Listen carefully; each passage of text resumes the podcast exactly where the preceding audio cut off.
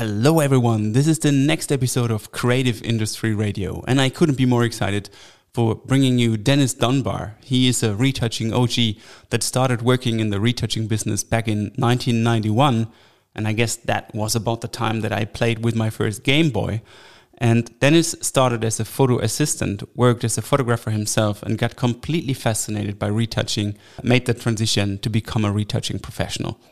Dennis is also driven by making people better in retouching and sharing his enormous knowledge. He's a book author and writes articles on retouching on various platforms.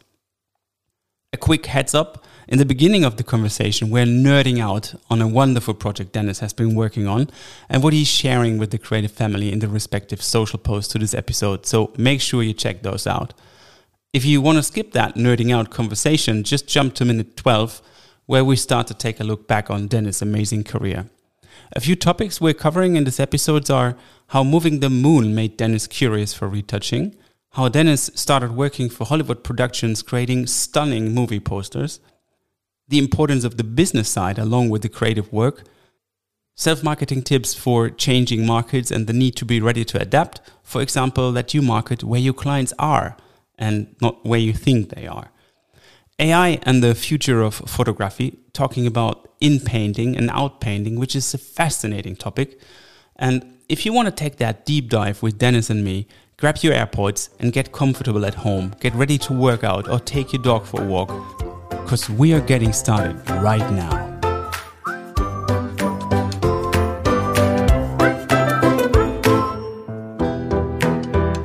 Dennis, how are you? And it's amazing to have you here. Well, thank you. Thank you very much. Uh, it's amazing to be here. Uh, it's great to be interviewed with us, and things are good here. Uh, we had some rain yesterday, so Los Angeles absolutely needs the rain, and today it's a beautiful day. The sun is out, and I'm inside working in my studio. So, well, it's exciting to um, let the people know that you live in California, in uh, Los Angeles. In is it Santa Monica? Yes, Santa Monica is. It's on the west side of Los Angeles and the beach. I guess that's uh, where everybody would like to have his studio to work, actually. So I can, I guess, you can call yourself a very lucky guy, right? Yes, I I keep thinking about this. You know, people talk about uh, reincarnation and all that, and I'm thinking, like, you know what? I actually got really lucky with this life. I'm not so sure I want to roll the dice again. Yeah, I, I get to do something I really love doing. I, I get to uh, meet interesting people like you. I get to uh, talk about what I love to do. I get to work on cool images. I have a beautiful wife and, and uh, great daughters. And I get to live in a beautiful place. Like, man, I, I feel like I really won the lottery. That's that's so nice to hear. And, uh, well, you absolutely deserve it. You're doing a great job as far as I can tell. And I, I know a lot about retouching, and I've been in the game for a long time. So I really appreciate your being here. And uh, when when uh, I asked you to come to the show, um, I also asked you to bring your favorite image. And uh, that is because I would love to allow the audience to connect to you in, in, a, in a special way, because the image has has or the images that you are uh, talking about um, have a special meaning to you. And may I ask you to describe to the audience what we are talking about, what we're looking at right now, and what the story behind those gorgeous shots is, and what makes those images special to you? Uh, sure, sure. Uh, the the series of images I picked, I worked. There's something I worked on for Paramount uh, a year ago. Uh, yeah, I think we were just in the thick of it about a year ago, uh, and it's for their eighteen eighty-three uh, streaming show. It's supposed to be uh, the prequel to a popular show now called uh, Yellowstone. Uh, so it's about how these family came, I think, to Wyoming and established a ranch in Wyoming and, and built it all in the late eighteen hundreds. And the thing that was really fun about this project was was a couple of things. For me, what makes a project really fun is, is the art really cool? Do you look at it and like, wow, that's really beautiful art. Glad I had a chance to work on it. And are the people you're working with uh, fun, creative people that are doing cool work at, that you enjoy working with? And this one really hit that on all, all uh, points for that. So the eighteen eighty-three project, Um, it started off, uh, creative director I've known for quite a long time, extremely talented man, uh, Mark Weinstein. Uh, he's now in charge of all the print creative for Paramount Plus, the streaming side of Paramount. And uh, he contacted me, and uh, it started off as a conventional kind of a project. Um, nowadays, when you're working on something, especially if it's going to be used for uh, advertise as art to advertise uh, streaming shows, you'll make one big giant piece of art that's got a lot of extra canvas size, a lot of room around, so they can crop it in different formats. Yes. So it started off, we were going to build one of these typical things like this, and it had the cast standing there as a group. They had wagon trains and fires and stuff in the background, and big plains, you know, lots of grass and stuff like that. It was going to be, you know, building all this out. And then they said, stop, wait, change the direction. And about a week later, they came up like, okay, here's the new direction. And it's all going to be something that looks like it's shot in this old wet plate collodion uh, tin type uh, kind of look. And so the new direction, there were four stars for the show, but uh, each of the four stars had a character poster. So it's a, a poster that featured them up close. And there's a vertical and a horizontal version for each one. And then there's uh, a group poster. So you had the four cast members all together uh, in a lineup. And then there's a vertical and a horizontal version for those. All right. And uh, the work we had to do on this was... was for the character posters. Those were all shot uh, by one of Paramount's photographers using a wet plate photographic look. Uh, and the original shots were really beautiful. Of course, being entertainment stuff, the stars want some retouching and things done on them. So there was the retouching done on that. It was approved. And what it really meant, uh, the great challenge creatively was how to dive into the shot and figure out what makes it have that, the nature of that look. What yeah. is it about it, uh, this old wet plate look, that you uh, need to recreate and, and uh, keep the nature of that kind of look. So you don't make it look like something that's too polished or too rough. Uh, you're trying to hit that mark just the right way. So it was a really interesting creative challenge. The art director had Uh, created these uh, sort of borders. It's very typical for wet plate look. Uh, they had these uh, borders that they wanted around that looked like the chemicals are leaking in, the light's leaking in here and there. Yeah, and it looks like amazing. That. But those borders needed to be able to move independently of the image. Yes. So they couldn't be attached to the image. And I had to make it so that those borders could be rescaled and, and cropped in different ways, because if you're typically like a uh, a poster these days, a vertical image will have several different crops. It'll have uh, a movie poster will be twenty-seven by forty. A uh, bus shelter will be a bigger size, but slightly different proportions. Then you have uh, social media. So there's four by five posts. There's one by one posts. There's nine by sixteen posts. There's all these different sizes, and the borders needed to be able to move and scale to fit each of these sizes, so everything looked like it was all a cohesive piece of art. So that was really the uh, the fun challenge for these things. And then the one that was the group shot, uh, those were all shot with a conventional digital camera. And then we had to go like, okay, how do we make these look like their wet plate collodion kind of look for that? Uh, so it was not just the color, but it's also tickling in the right amount of like blur and messing it up enough with enough texture and things like that, so that it looked like it could be believable for that. Uh, and you're always trying to walk that border for things, because the entertainment studios really want this stuff to be clear and read really well. But the art side, they always want it to look really cool and artistic. So you're trying to walk the borders between, we absolutely have to recognize Faith Hill. She has to be clear. We have to see her face. You know, we have to absolutely see that. But then the wet plate side, the, the art side, like, but she needs to look like it's really this wet plate thing, so we need to add this blur to the back there. So, so you're kind of walking back and forth. I, I, I can see a lot of iteration rounds and, and stuff like that. Yeah, so so the, the entire project probably took a couple of months, whatever wow. like that. It was a really big project. Wow. I was fortunate that uh, I had a, a friend who's based in New Jersey, uh, Stuart Toronto, uh, helped me out with that. He, he did a lot of work uh, like on extending backgrounds and, and things like that. So we kind of uh, played a little bit of divide and conquer. I would give Stuart tasks to work on while I'm working on other parts of it. Uh, so we were able to get the work done pretty quickly, but still it, it took a couple of months overall for that whole process. It, it was a lot of fun. And in the end, people loved the work. The creative team was really happy with the work. They were, the feedback and the support from them was always really good. And uh, it was just a great process all around. Very often we have to be thinking about what's the nature of this image, what's making it look yeah. authentic the way it is.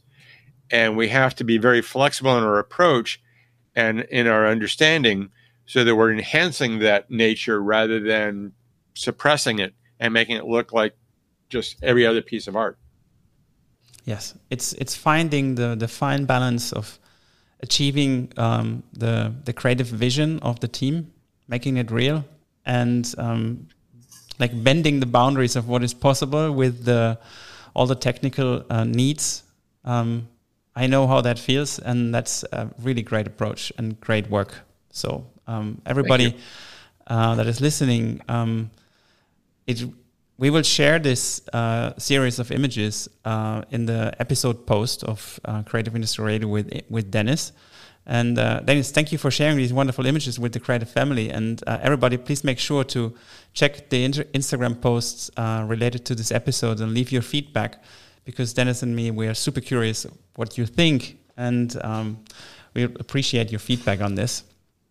Um, oh, yes. It's, it's always great to see the comments people have and, and the questions they might have or whatever. Uh, quite often it also leads us to a little bit deeper understanding of what it is we're doing as well. Absolutely. So Dennis, um, if you don't mind, let's have a little look back on your career. And I would love to ask you, um, what what were the crossroads in your career that made you become you? Well, it, it's... It's interesting because uh, I always feel like um, at different points in life, something inside you is is calling you and, and telling you to go in a certain direction. And uh, you may not know how you're going to get there. Uh, but if you listen to that voice and find a way to, to uh, act on it, uh, it really can lead to some great things. I remember reading in, in the early days of the Federal District News about this big scandal. National Geographic had uh, moved the used a computer to move the moon for one of their covers so that it would fit the crop of the cover better. And everybody's, Damn. oh my God, National Geographic is lying about their images. And I'm like, you can move the moon? Wow, that's cool. I got to learn about that.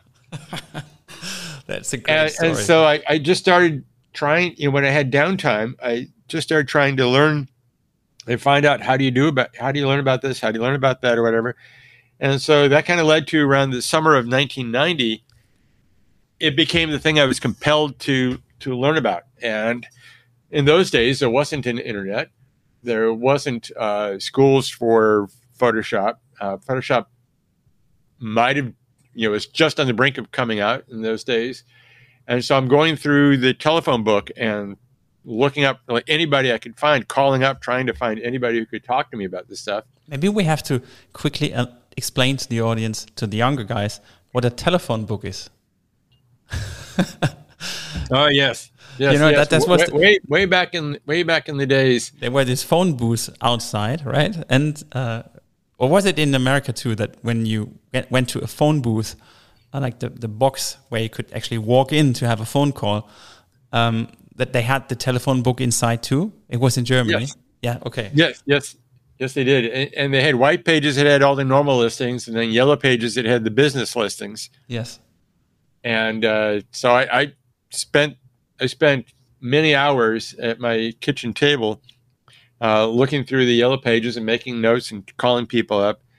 And I, I finally found uh, – a uh, a lab, a photo lab in uh, Los Angeles area, but the guy who ran a digital division for them uh, was called uh, was named Charles James, and uh, he w- he was you know a, a great guy, and he said, "Come on down, I'll I'll show you everything you need to know And his philosophy was, the more I share, the more I'm growing clients, because not only did they do retouching, but the bulk of their business was doing uh, drum scans and high-resolution film outputs mm-hmm. uh, for for their clients. So the more peop- more clients they had who were using their services, the better they would do. And, and so he really had this idea about growing that that group uh, for that. So Charles gave me the uh, first lessons. Uh, I paid like two hundred dollars an hour for uh, six hours worth of lessons. Uh, there was a uh, proprietary system called the Daiko Imaginator. And then there was uh, a Macintosh running uh, Photoshop and a, another program called Color Studio. Uh, and this was the summer of nineteen ninety. So I got so caught up in that, I realized, like, well, now the only way I'm really going to learn is I have to get my own computer. And so um, that led to more research, trying to find a, a vendor. It, it wasn't like you just walk into Apple store now and uh, say, I, I need the highest end iMac you have. You had to figure out, what applications do I need? What computer do I need to run that application? What equipment with that computer do I need for that? You know, what's a what's a laser printer? Do I need a laser printer? What kind of scanners do I need? Uh, you know, what in heaven's name is a Wacom tablet? Yeah. Uh, so you had to figure all that out. So it took several months of research. And in February of nineteen ninety-one, I wound up signing a, uh, a lease to buy a, uh, a wicked fast Macintosh two F X computer. I think the total price tag on, on the lease was something like fifty thousand dollars. Oh, my God. Okay. And uh, the the lease payments were like seven hundred fifty dollars a month, which was more than the rent on my apartment.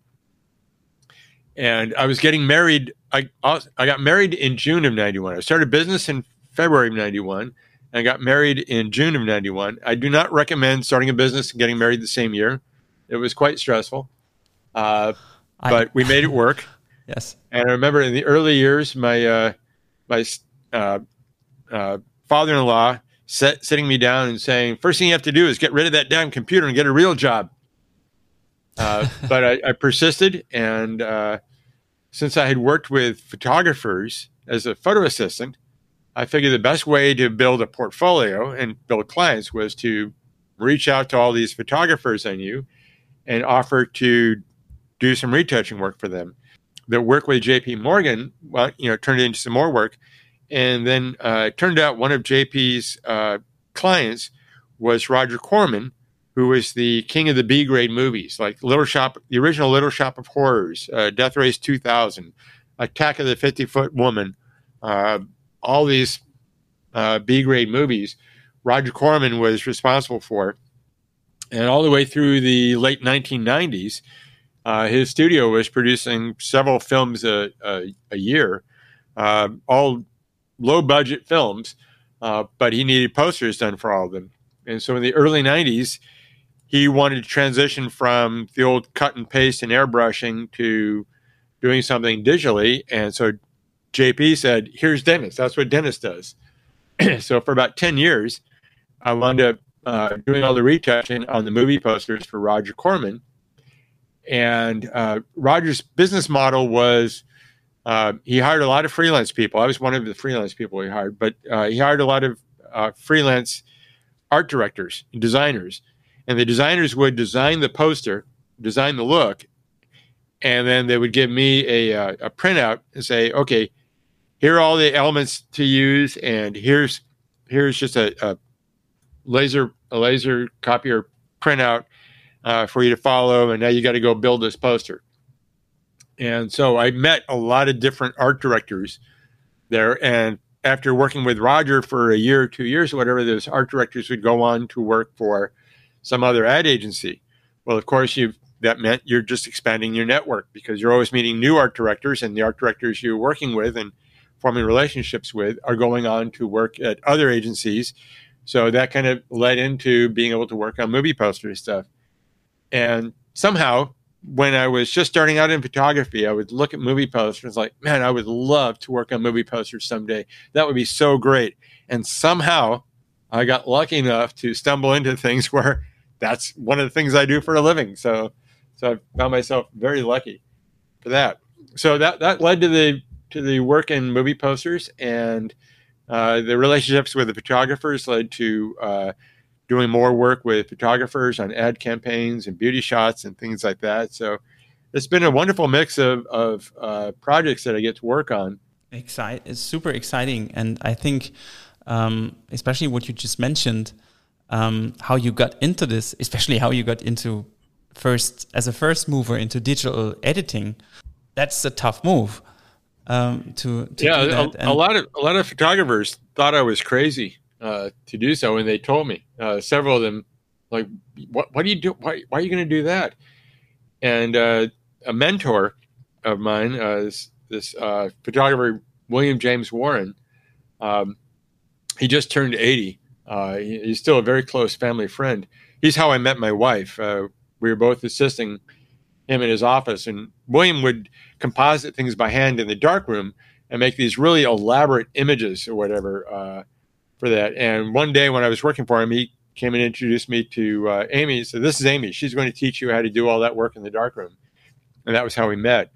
And in so when I got into doing the retouching work, William was like, "Why in heaven's name would you ever want to just become a computer jockey following somebody else's orders for that?" And now, to this day, William will call me up frequently, like, uh, "Dennis, h- how do you do this again in Photoshop?"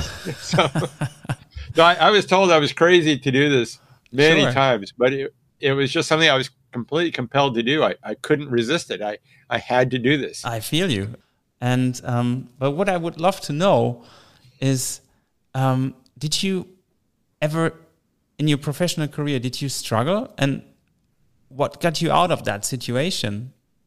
If so, oh, oh, yes, and and in one way or another, the struggles never really cease, do they? Uh, you know, in, in the beginning, the struggle was to to learn and to become good enough that that people would actually pay you to do this work and, and give you more work yeah. uh, for it. So the learning process was the first struggle. Uh, learning to run a business was another struggle. Um, It's something that, that is not taught very well, and I would think uh, colleges and universities would be very good to make sure anytime, especially when they're teaching people about creative careers, teach them about the business side as well, because you can be the best artist in the world, you can be the most creative person in the world, but if you don't get the business side down, you're not going to uh, thrive, you're not going to be able to uh, support yourself for very long. Uh, and then there's always the uh, struggle about making sure you, you get enough work, keeping up the marketing yes. for that. Um, I've had several friends in, in who've run their own businesses in various uh, various industries, uh, and one of the biggest lessons has always been to never become complacent. Never think, "I finally arrived at a place where I don't need more clients. I don't need to think about marketing myself. I can just rely on word of mouth and I don't have to do that work anymore." Because every single friend of mine who has been in that position and like, "I've got the one or two clients that keep me busy all the time. I'm making really good money." Uh, something happens and one of those clients goes away and all of a sudden, like, "Oh my Lord, I'm having to sell the house. I'm having to sell the car. I'm starting over again. And I don't know what, what to do."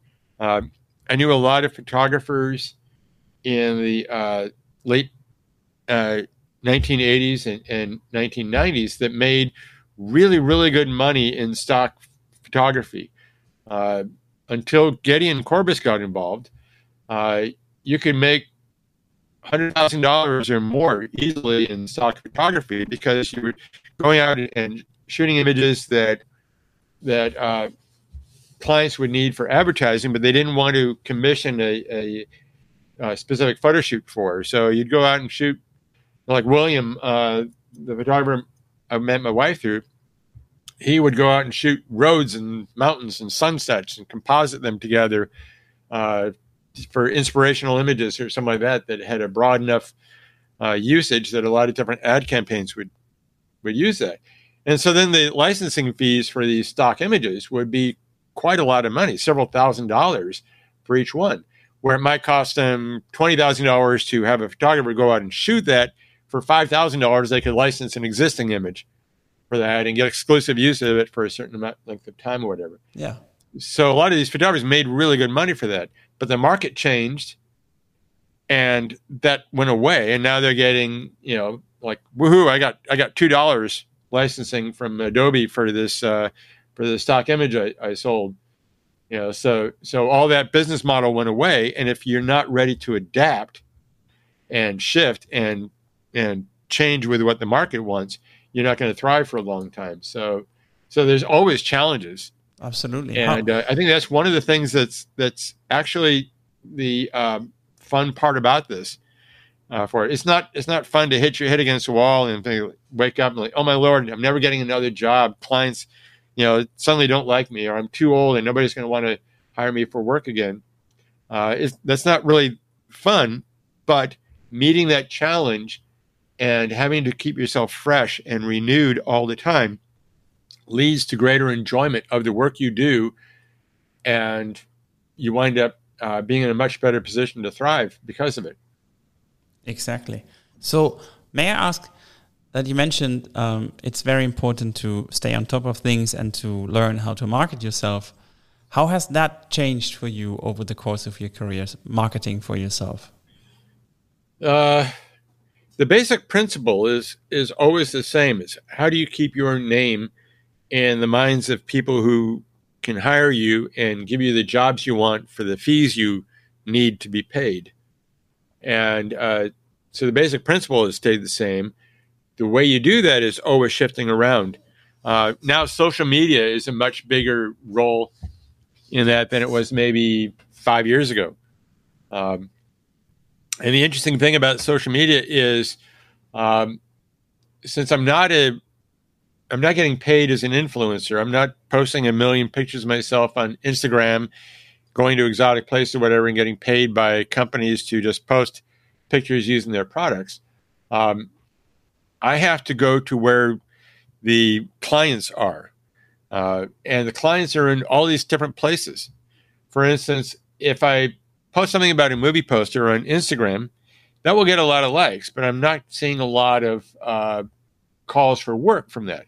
Mm-hmm. But if I post that same, those same movie poster images on LinkedIn, that's where the network of people who, who hire me to do the retouching work on the movie posters seem to see that image. And then I will notice, I'm like, oh, if I regularly post here, I'm getting a lot more consistent work from the entertainment agencies uh, working on, on movie posters for them. So that's a great place to post that. Um, so you have to figure out which part of social media those people are, are hanging out at and how you can reach them. Um, I've also started doing more regular email blasts. So I have a guy uh, working with me that, that helps uh, prepare them. And we have a mailing list. So every couple of months or so, it's like, okay, let's pick an image. Let's write the thing and then send it out and track how many people are opening it. See what kind of responses you're getting from that. Um, I've always done uh, writing articles uh, for that, but recently I've started uh, publishing articles on uh, Substack.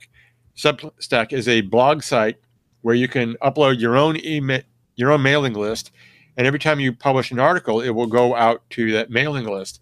Mm-hmm. And then you also get links that you can post around in your various social media stuff.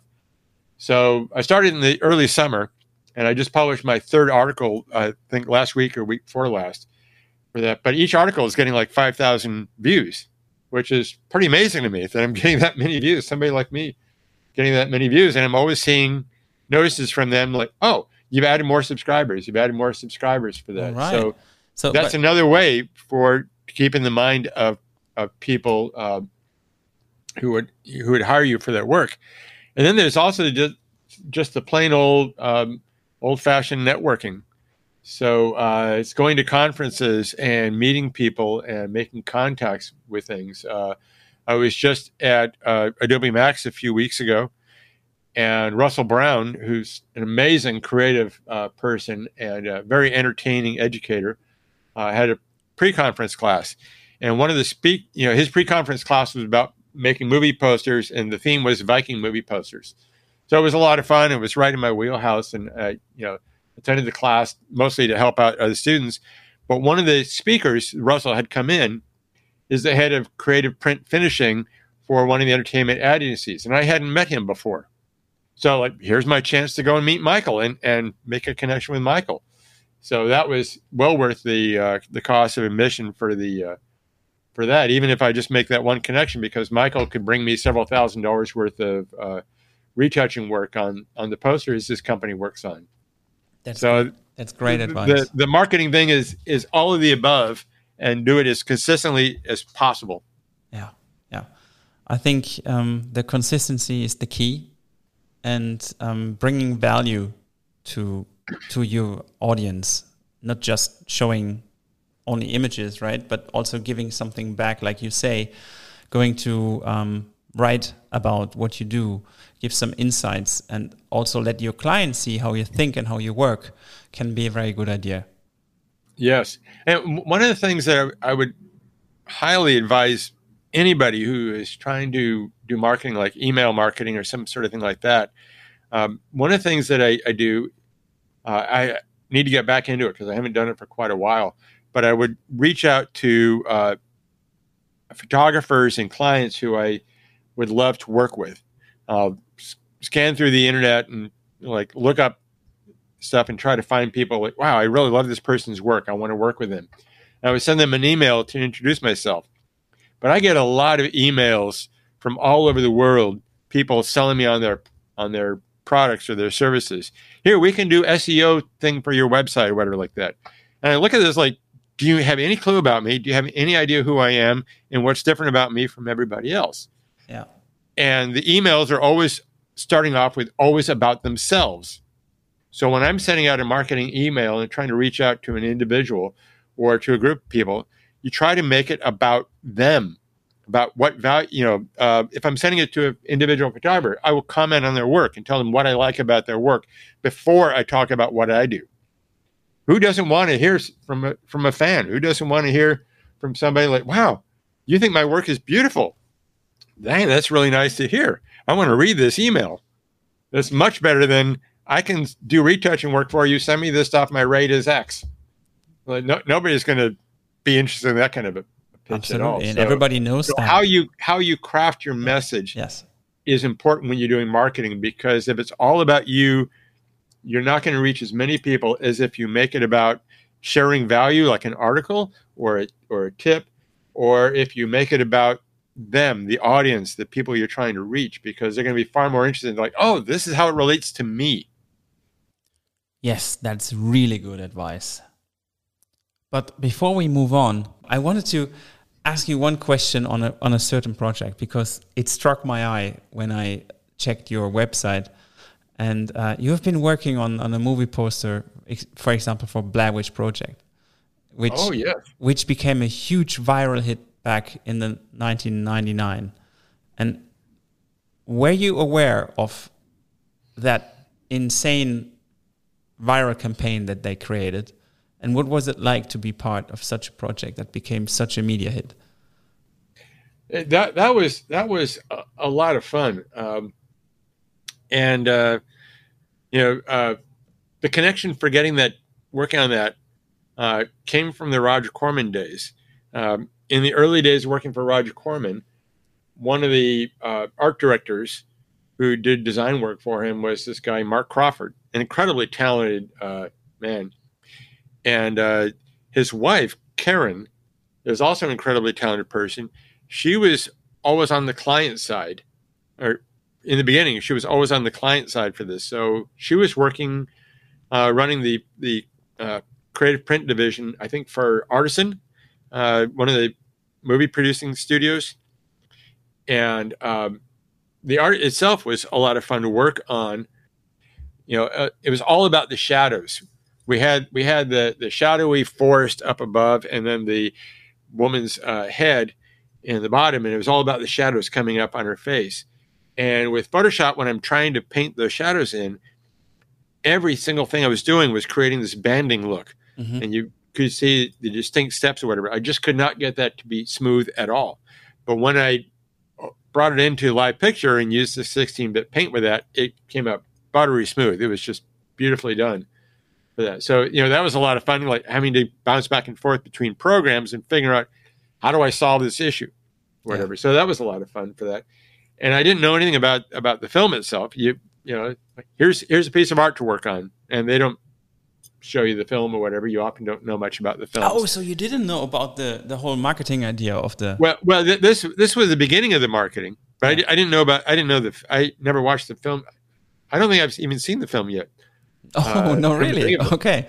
For that. But, but, you know, once we did this thing, started hearing about how it became this viral campaign. Like, wow, this is really something I worked on became such a viral hit. It was, it was really quite exciting for that. And, and to this day, somebody like you were like, wow, you worked on that big hit. Like, yeah, that was a lot, you know, that was quite a fun pro- project for that. But like at the time you first starting out on it, you have no idea that's going to happen.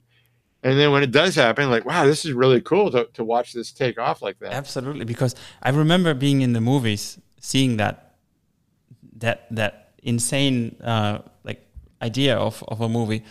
And it, I was scared so much when I watched that movie. And, uh, I, we, in Germany, we barely knew about the campaign that they made in the U S, um, with all the leaflets and, with um I think also the the was it that in uh, at that time uh, missing pe- mi- missing persons were printed on milk uh packages. Yes. Right? Yes. And uh, so that they made up this story about uh, this missing uh people that were filming this this uh this documentary about the the Blair Witch, uh, the, the original Blair Witch, and that they were not found, and that the footage was found, and that they were missing. And so, if I'm if I'm not wrong, uh, I think people in the in the in the States were kept believing that this has been a real case. Yes, yeah. In, in, in the be- in the beginning, that was the marketing campaign. Like, this is a real thing. They, they really followed. It's like, oh my God, what is this? What is this true? And brilliant stroke of marketing. I, I, I do not know who came up with that idea, but it was absolutely brilliant, uh, brilliant marketing campaign. Yeah, I, I loved it, and so I was curious about what that experience was like. So thank you for sharing this. Let's let's have a quick view into the future before we get a little interactive and uh, finish off with the uh, quick fire questions. Um, let's talk about. What do you think uh, the future of the creative industry might look like? Where will we be in five to ten years? What are your thoughts on this? Boy, that that is a uh, a big question. I know, uh, I know. But let's let's I, narrow it down a bit. Um, what's your take on, for example, um, A I and the services like Midjourney or DALL-E and those kind of things? And what do you think photographers and retouch artists and also art directors have to expect, and how that how is the possibility of change and new perspectives in this? That that's that's a great question. Um, I I see A I art is uh, evolving rapidly, um, and as with any as with any kind of creative outlet, any sort of uh, way of, of creating imagery or any sort of a, a product like that. Um, there's multiple aspects about it. One is um, the tool itself, how you create the image and the kind of images you can create for that. Uh, the other is um, is how you use those images uh, for that, and then um, how clients can use those images uh, for that. So I think the tools for the A I art are evolving really rapidly. The quality of the art is getting much better yeah. for that. Um, I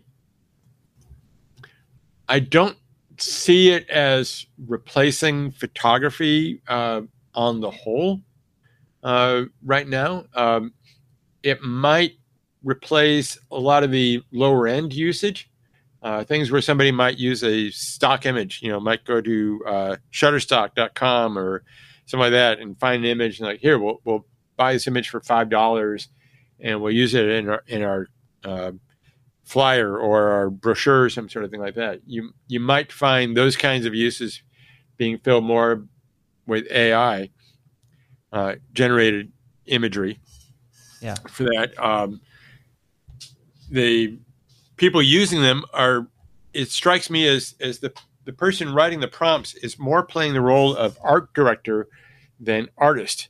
And what I mean by that is um, when an ad agency is creating an ad campaign, uh, the account people kind of say, here's what our client's looking for. The creative director will manage the team of designers or art directors and kind of say, okay, here, we need a bunch of images like this. And then the art directors uh, start coming up with different ideas and trying to uh, come up with uh, descriptions and, and ways of communicating an idea that they can then turn over to an illustrator or to a photographer to create the actual piece of art. Yeah. So I've, I've worked with a lot of art directors over the years. Um, in the late nineteen nineties to the early two thousands, I had a partnership with a photographer. We were going after doing some uh, uh, advertising photography work. And the idea was, you know, working together, we could create composite imagery or whatever. So the one job that we did get was something for a uh, a surfing game. Uh, and it is a video game for surfers or whatever like that. I don't remember the name of the product. But uh, the ad agency, the art director, had found a stock shot of uh, like a, a coastline where, where you see the road going along the curving edge of the, of the uh, coast and some big waves hitting there. And they said, are, are we crazy? But can we come up with something where it looks like there's, you know, all this um, huge traffic on one side of the road, traffic jam backed up for this. There's the big storm coming up, maybe a tornado or something like that. in in the uh, distance for this. The waves are crashing on this. And then there's the one crazy S U V with the surfboards on top driving towards the storm because they want to surf. And so that was their description to us. So we took their stock image and did other searching and found stock images we could use, did some photography and composite all this stuff together. And, and they loved that campaign. But the art director's role was describing to us the concept that he had in mind. That's exactly what you do when you're working on uh, artificial intelligence images, A I images. You're writing in prompts. You're like, I want, you know, a little girl holding a suitcase with a uh, green background in the style of this artist. Yeah. I, and you might come up with, you know, sophisticated terms, high resolution, photoreal or whatever. But you're typing it in, and the system itself is creating the image. You're not creating the image. You're directing it. Exactly. So the ownership of the images is really wide open. So far here in the U S, the, the courts have held that artificial intelligence images cannot be copyrighted. Uh, it's because a human being did not create them. Uh, the business implications for that means it's going to be extremely difficult for uh, a uh, a company hiring somebody for an advertising campaign to want to use an image that their competitors can use without consequence. You know, suppose I come up with a with the perfect shot of a of a bird to show how my pharmaceutical uh, product leads to freedom or whatever like that, and then I find out, oh, that just became the standard photo for all the competing products as well. Like, exactly. That's not going to serve me in any way. That's a very good. That's a very good point. So, so the the for the higher end uses of it, I think the artificial intelligence stuff is going to be difficult to use. Where I do see it being used, and I, I see this could be extremely useful, is one of the things that is common when um, creating photographers or, or artists or, or art directors or agencies, whatever, they create what they call mood boards. Uh, they collect a bunch of images that kind of have the mood or the feeling they're trying to communicate as inspiration for um, what they want to do uh, for that. And then they'll go off and they're not going to copy those images, of course, but they're going to use them as a way of, of creating something new because they're inspired by this. It's the same process for, you know, artists learn about art by going to museums or now on the internet and looking up the old masters and things. And, you know, how did Rembrandt like this? How did, uh, What was Salvador Dali's uh, perspective on these things? How can I come up with my own version of this? So I think A I art will be very, very useful for mood boards. Another really cool thing for uh, A I art, which I hope um, keeps evolving really quickly, is the idea of um, at, at Russell Brown's class uh, at Adobe Max, uh, a friend of mine, Micah Burke, he's a designer in Stockton area here in California. Uh, he gave a presentation on A I, and he talked about two uses for it, which are two tools for A I, which are really useful.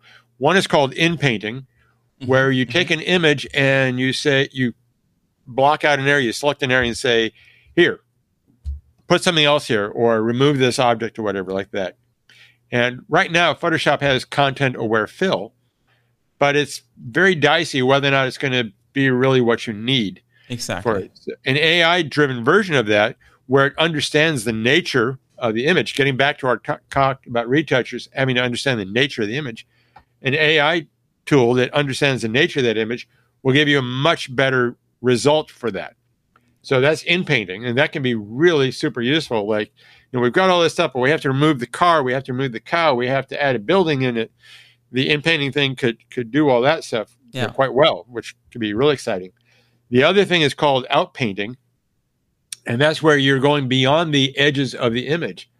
So like I said, um, that uh, eighteen eighty-three, the wet plate collodion shots, the one for Sam Elliott, where it was shot in close, so we didn't have all of his hat, we didn't have his shoulders, we didn't have anything below like the breastbone uh, for him.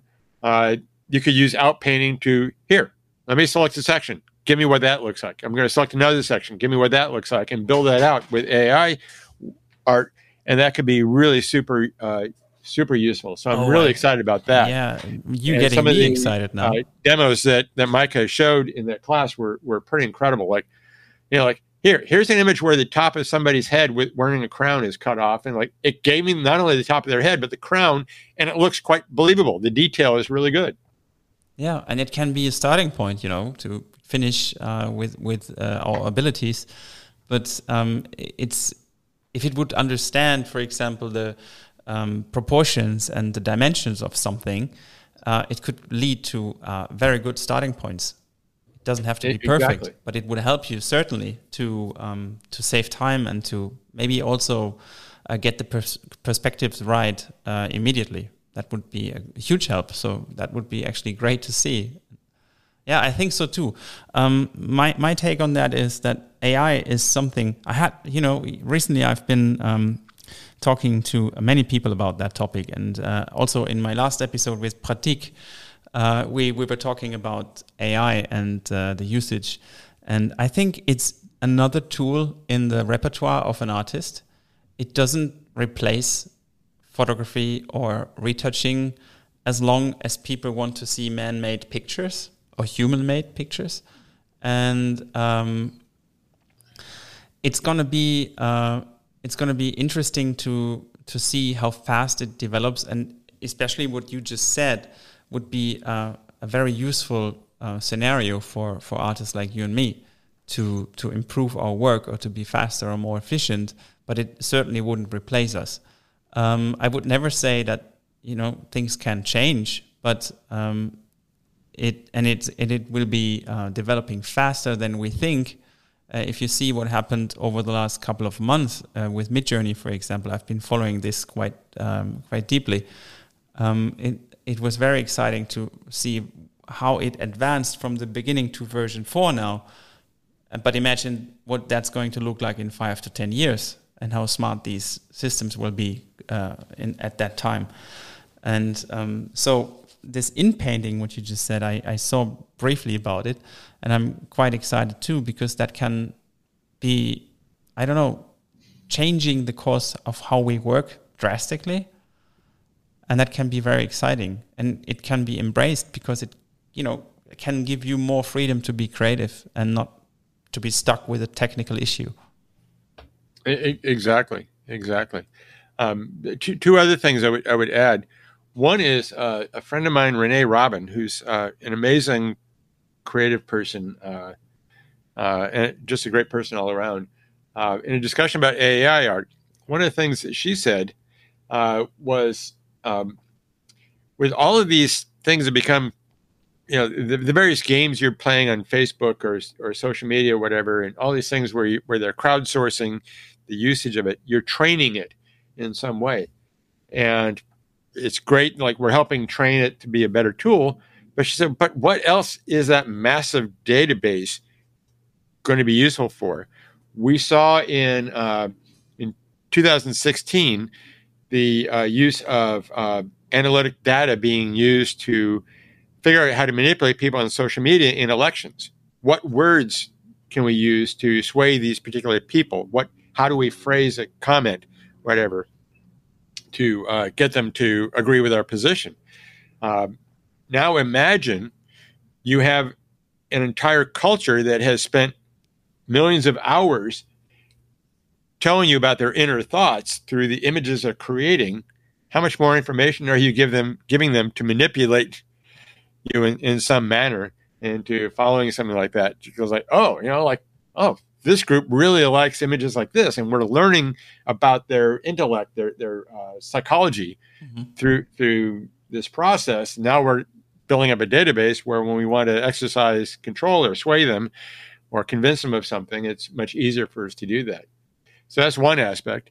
But back to the creative industry aspect, the other thing is, I think the better the tools get, the harder it's going to make the low end of the uh, industry to find a living in. Because um, when everybody has access to the tools, you have so many more competitors on, on the low end. So the five dollar headshot retouching, you can find that anywhere in the world, and you're going to work like a slave to make a few pennies for that. Uh, same thing with uh, with photography. If I'm like, you know, oh, great, you know, I'm going off to shoot this thing, and they're going to pay me fifty dollars, and it's going to take me all day to do the shoot. And I'm so great, they're using it in a magazine, whatever like that. You're always going to be struggling and having a difficult time making a living because you're going to have a million competitors all trying to beat you on price and, and try to just get that opportunity. If you aim at the high end, though, you're going to find the tools help you, and you have less competition, and you have a better chance of thriving. So the real challenge for somebody learning about retouching is going to be, how do I find the high-end markets I can access and work in, where I will get paid what I really want to get paid, I will get the jobs I really want to kind of get, and I will be able to thrive and succeed as an artist and as a business person and have a good life. And I think A I will help you with that. It's not going to replace you with that. But on the low-end things, A I might wind up replacing a lot of the images we might wind up working on. You know, how many photographers now get get hired to photograph a uh, a bottle of a product on a white background? A million people in any one city could shoot that image. But yeah. if you you know an image with a concept, oh, that's where the photographers are getting paid really well to do. So it's going to be the same thing with what we're doing. Exactly, that's a really really good point, and uh, I I uh, think that's the that's the um, that's the sentence that everybody should listen to to get started and think about how to implement this to achieve high-end goals and to go for. Yeah, well, that's always the thing, right? If you if you have to compete um, on the money end, there's always someone that wants to go bankrupt faster than you. And if if you aim for finding new solutions or tapping into new territories, and you're brave enough, like you back in the days when you said that, hey, I'm going to buy that computer and I go into digital. Um, that's the same thing. You have to see what technology brings, and you have to adapt to it. And then you can see and find new chances. But you have to do those steps into the unknown and find your way, get used to this, I think. And then um, try to find new innovative uh, ways of how to Um, bring value to your clients. Good, good point. Good point. Hey, um, um, I wanted to implement a tradition into this show where I um, have a question from a previous guest for my actual oh. guest right now. And so I asked Pratik uh, last time uh, for a question, and he didn't know who, who he would ask this question, but I'm happy to present it to you. And um, Pratik asked, what would you do if you couldn't do what you're doing right now? That, that is a great question. Um, if I, you know, I, I, I think about this a lot, um, because you realize like how, uh, how tenuous your, your hold, how fragile your hold on what you uh, do, what you love could be. So, you know, what would happen if something happened to my eyes and I, I couldn't see well anymore? Uh, it would make it very difficult to be a, uh, a visual artist or a retoucher or whatever. Um, so what other things, you know, would you do if you couldn't do that? Um, I think for me, uh, it might be something really interesting with, with sound. Mm-hmm. uh, uh, because I've always, I've always thought sound was very interesting, and uh, in a lot of ways it's, it's related, uh, to us with, you know, like light. Sound is, is wavelengths, and, and you get detail and, and, uh, uh, you know, all sorts of, uh, things like that from sound. So I think it might be try to explore some sort of way of doing something with sound. It might also be uh, doing something with storytelling.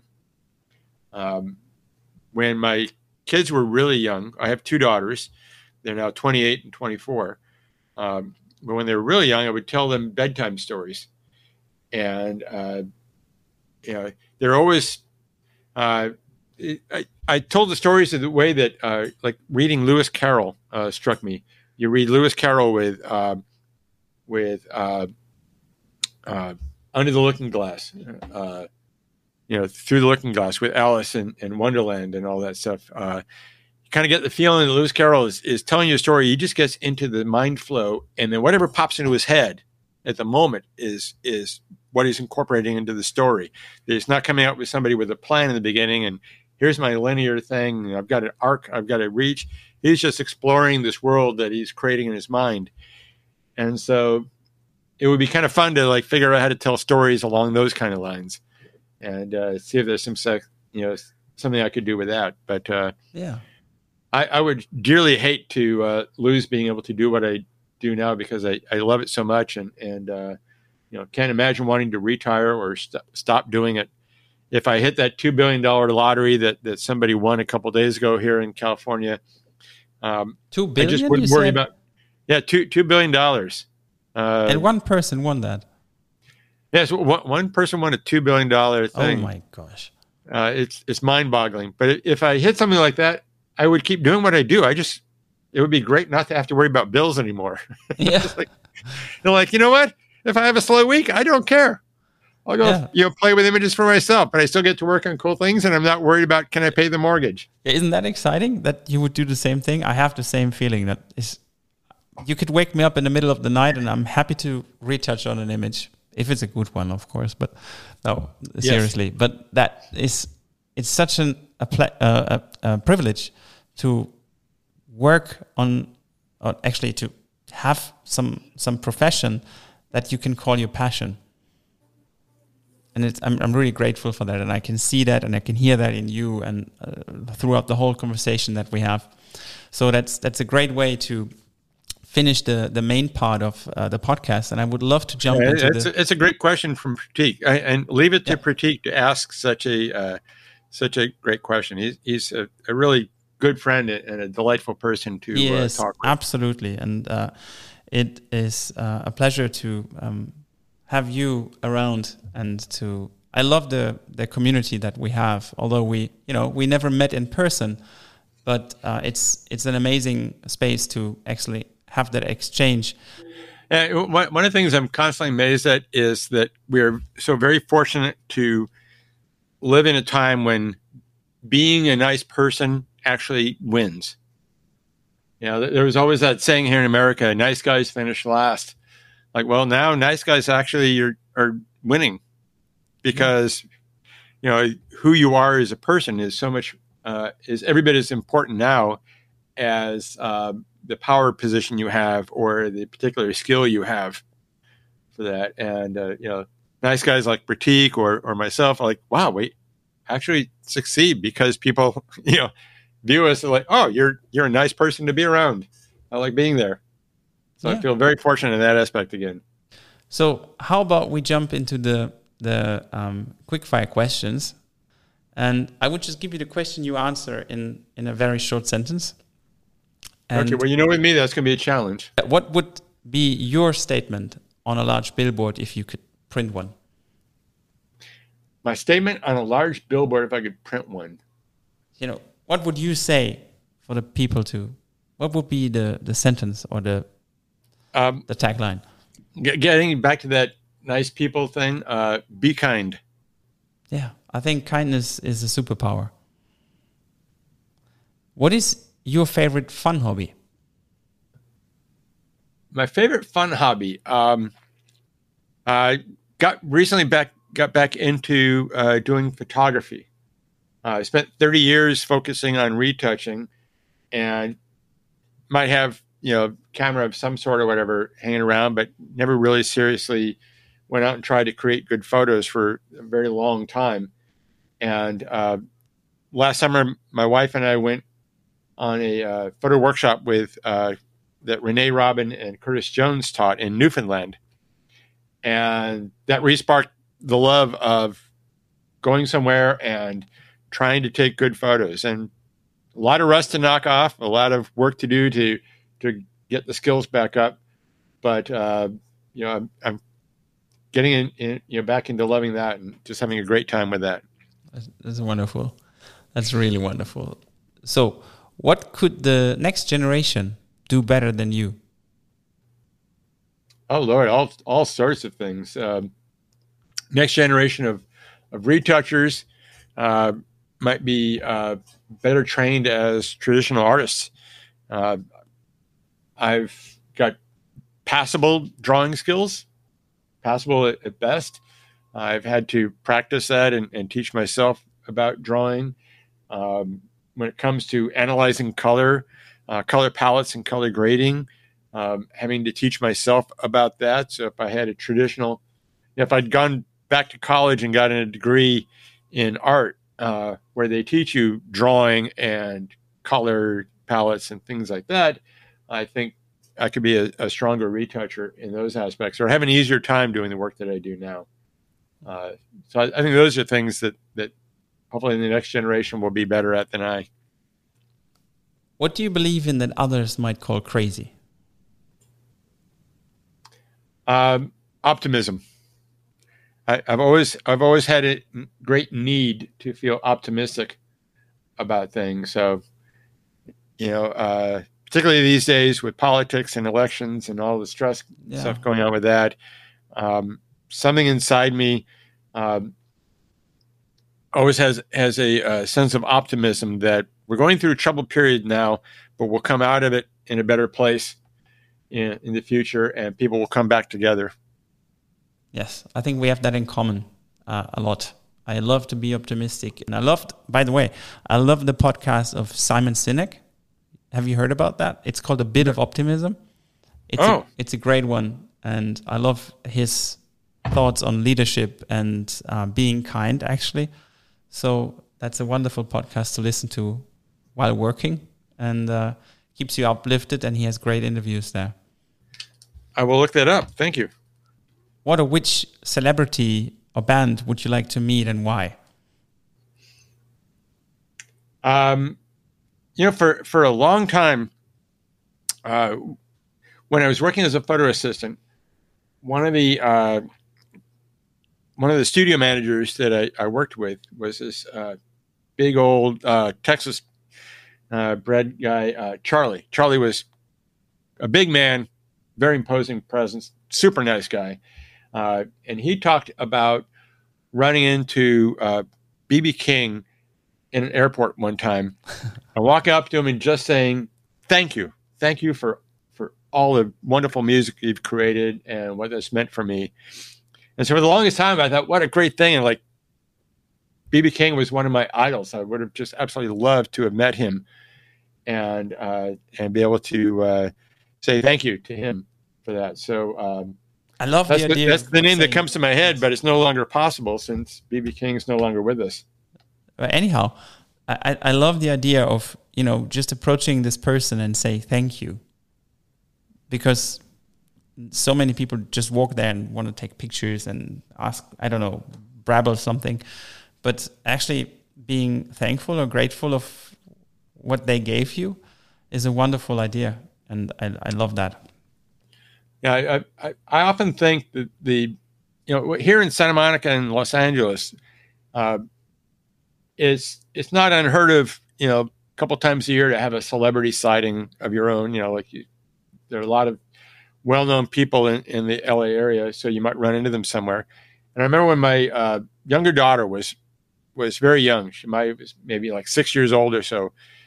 I uh, took her to a movie uh, in a movie theater, and uh, behind us, I heard a, a voice that sounded familiar, and I turned around and, and looked, trying to be very casual. And there's Tom Hanks with his young son, and they're going to see the same movie we're going to see. And so I kind of like nudged my daughter, like, you know, Katie, there's Tom Hanks behind us.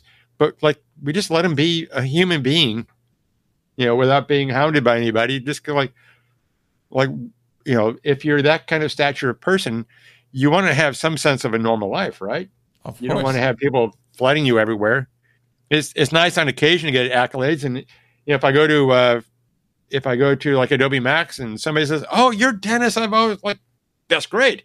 But I'm not getting hit by that twenty-four hours a day, every, every day of the week. I can only imagine what these, you know, true stars are, are getting. And, you know, a lot of times you just want to let them be a human being and, and have their life. What are your three favorite apps on your smartphone? Three favorite apps on the smartphone. Um, you know, I'm gonna I'm gonna try not to say the obvious social media ones because those are probably the ones I use the most. Pratik, Pratik just said the same thing. Actually, he said that I would call social media, all of them, as one app. Yeah, yeah, yeah. I, I think that's I think that's a good good uh, thing. Um, the other thing is uh, I, I I love the Maps apps when we have to drive somewhere or we're traveling somewhere. Um, it is just so freeing to not have to uh, worry about the navigation aspect. Yeah, uh, about it's about so freeing. Yes. Yeah, I, you know, I grew up reading maps. My wife is a map lover. She loves to look at maps and stuff. So before before we had these G P S devices in our hand, uh, we'd even be driving up to Sacramento to see her. Where her mother lived at the time, uh, she would get the map out, and every twenty minutes, like, okay, we're here, we're coming up to this city, whatever. She loved that. So, you know, I'm perfectly fluent with reading maps and figuring things out with that. But it's just so much less work and so much more freeing to be able to uh, type in a destination and then have let it figure out with traffic and various things what the most efficient way to get there is. Like, wow, I don't have to know my shortcut. It may take me a different way every time, but I got there faster than I thought I would, or yeah, easier. Exactly. Or when we went to Newfoundland and never been to that part of Canada, never been to, you know, those cities at all, would have been completely lost. How do we find the hotel? How do we find the location where the group's supposed to meet? That that was so freeing. So I, I think the G P S, uh, the map apps is really helpful. And then I think I would also say uh, the weather app. It's a good combination with the Maps app. Yes, yes, it, it's just it's just good to be able to to get a glimpse of what they predict the weather will be over the next few days or so. Uh, you know, my office is a prefab unit off of our garage. Uh, someday we we plan to replace it with something you know uh, better built or whatever. Uh, but you know, it it can tend to leak a little bit when there's rain coming. So it's good to be able to. Looking like, oh, rain's coming. Make sure I'm prepared for that. So it's, it's really good to have that, or to know, like, you know, how long before this heat wave is going to break. It's got, you know, it's so hot. Yes. So last question of the quick fires is, what makes you happy? What makes me happy? Um, ultimately, is serving people. Uh, I, I think. I think one of the things that's really uh, was an eye-opening thing. I think being a parent uh, really brought this home for me. Yeah. Um, whatever's going on in life, it's never about you. it's about the people around you and how you can help them. And when you give into that idea of, of serving others, you find the sense of fulfillment and happiness are much, much easier to come by, because it's not about you. It's about everyone else and how you help them. And that's just feels so much more fulfilling. That's so powerful. Thank you. That's a great answer.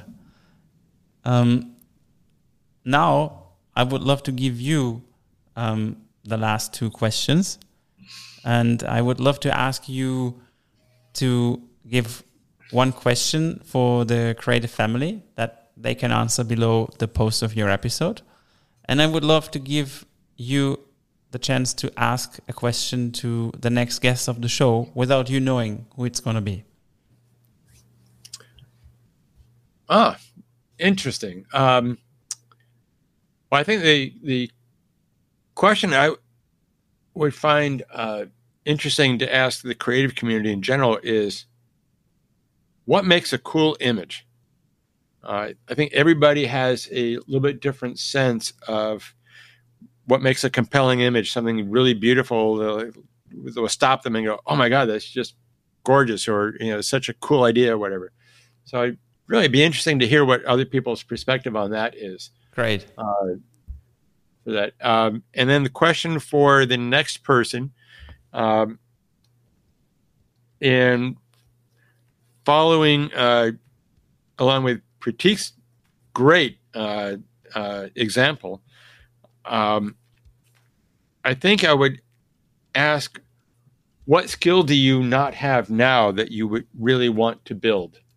So um, it was amazing to have you on the show, Dennis. Thank you for this uh, extensive time that we actually spent, and uh, for all the insights and uh, your knowledge and the, the great stories you shared.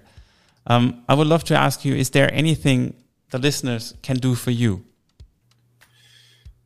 Uh, gosh. Um, you know, one of the things I'm always looking for are uh, suggestions for articles. Uh, what what would, do people want to learn about retouching in Photoshop that that I might be able to write an article about? So it'd be great. It'd be great to get tips about that, because, as you know, when you're teaching, it's so hard to figure out what people really want to hear from you. That's good. Yeah, we will ask that question in the in the post on uh, on that episode, and we will uh, also um, connect the the people with you. So, what is the best way that the audience can reach you or contact you?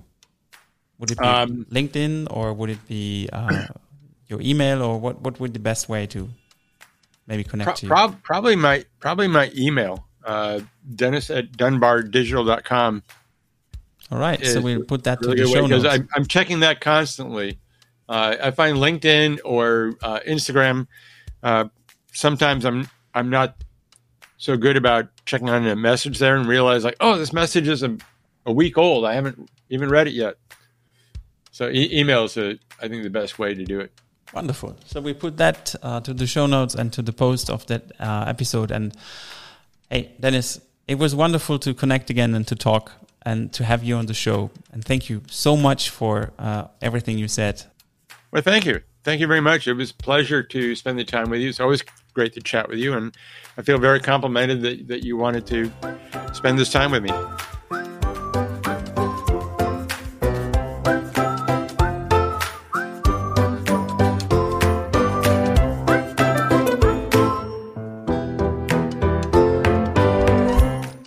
Thanks for tuning in to another episode of Creative Industry Radio. I hope you enjoyed today's conversation and took away some valuable insights into the creative industry. I'd love to hear from you and to continue the conversation, so make sure to leave a comment on the respective show episode post on Instagram and LinkedIn, and let us know what you think about the image and the story to it that was shared. And of course, you're welcome to answer the question of today's guest. And if you liked what you heard today and found value in it, why not share the love and forward this episode to a friend or colleague who could also benefit from the content? Your support means the world to me, and a subscription to this podcast would be greatly appreciated. So, until next time, keep being creative and stay tuned for more episodes of Creative Industry Radio. This is your host, Jan, signing off.